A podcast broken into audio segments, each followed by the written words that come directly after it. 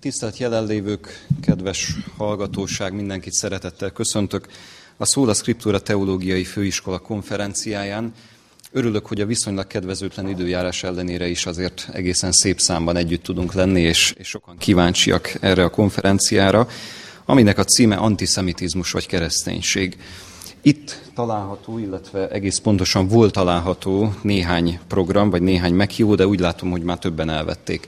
Úgyhogy ha valaki esetleg bizonytalan lenne abban, hogy pontosan hogyan is épül föl a nap, az majd időközben ide kijöhet, és itt láthatja, de én is szeretném majd konferálni itt a, a, a különböző ö, eseményeket, illetve olyan módon, hogy szólítom majd az előadókat, akik az előadásaikat, vagy adott esetben visszaemlékezést, adott esetben vetítéssel kísérve, tehát ezt megtartják. Örülünk, hogy vendégelőadónk is tiszteletüket tudták itt tenni.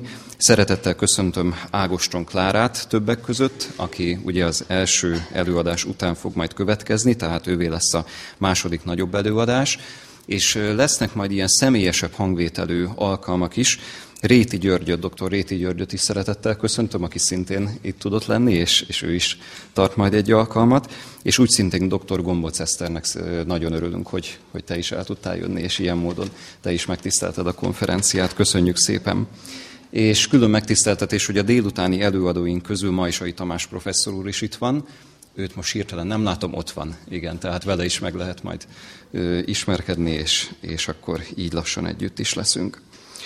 Még egyszer tehát köszönöm mindenkinek a, a részvételt. Egyetlen technikai kérés, hogy a mobiltelefonjainkra figyeljünk, olyan értelemben, hogyha eddig esetleg nem kapcsoltuk volna ki őket, vagy nem némítottuk volna le őket, akkor kérném, hogy ezt tegyük meg.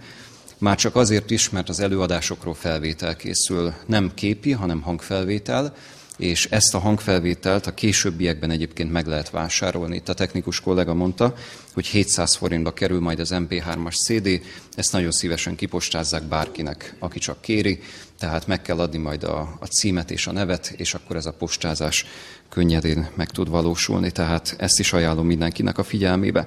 Ha már a konferenciák szóba kerültek egyébként, még csak egyetlen dolog, korábban is tartottunk ilyenek, ilyent, tehát a Szóla Scriptura Teológiai Főiskola rendezésében több tudományos konferencia volt már, Ezeknek a hanganyagát is szeretettel ajánlom mindenki figyelmébe, tehát két ilyen konferenciát, konferenciának az MP3-as CD-jét tartom a kezemben, Fönt a könyvespultnál ez megvásárolható.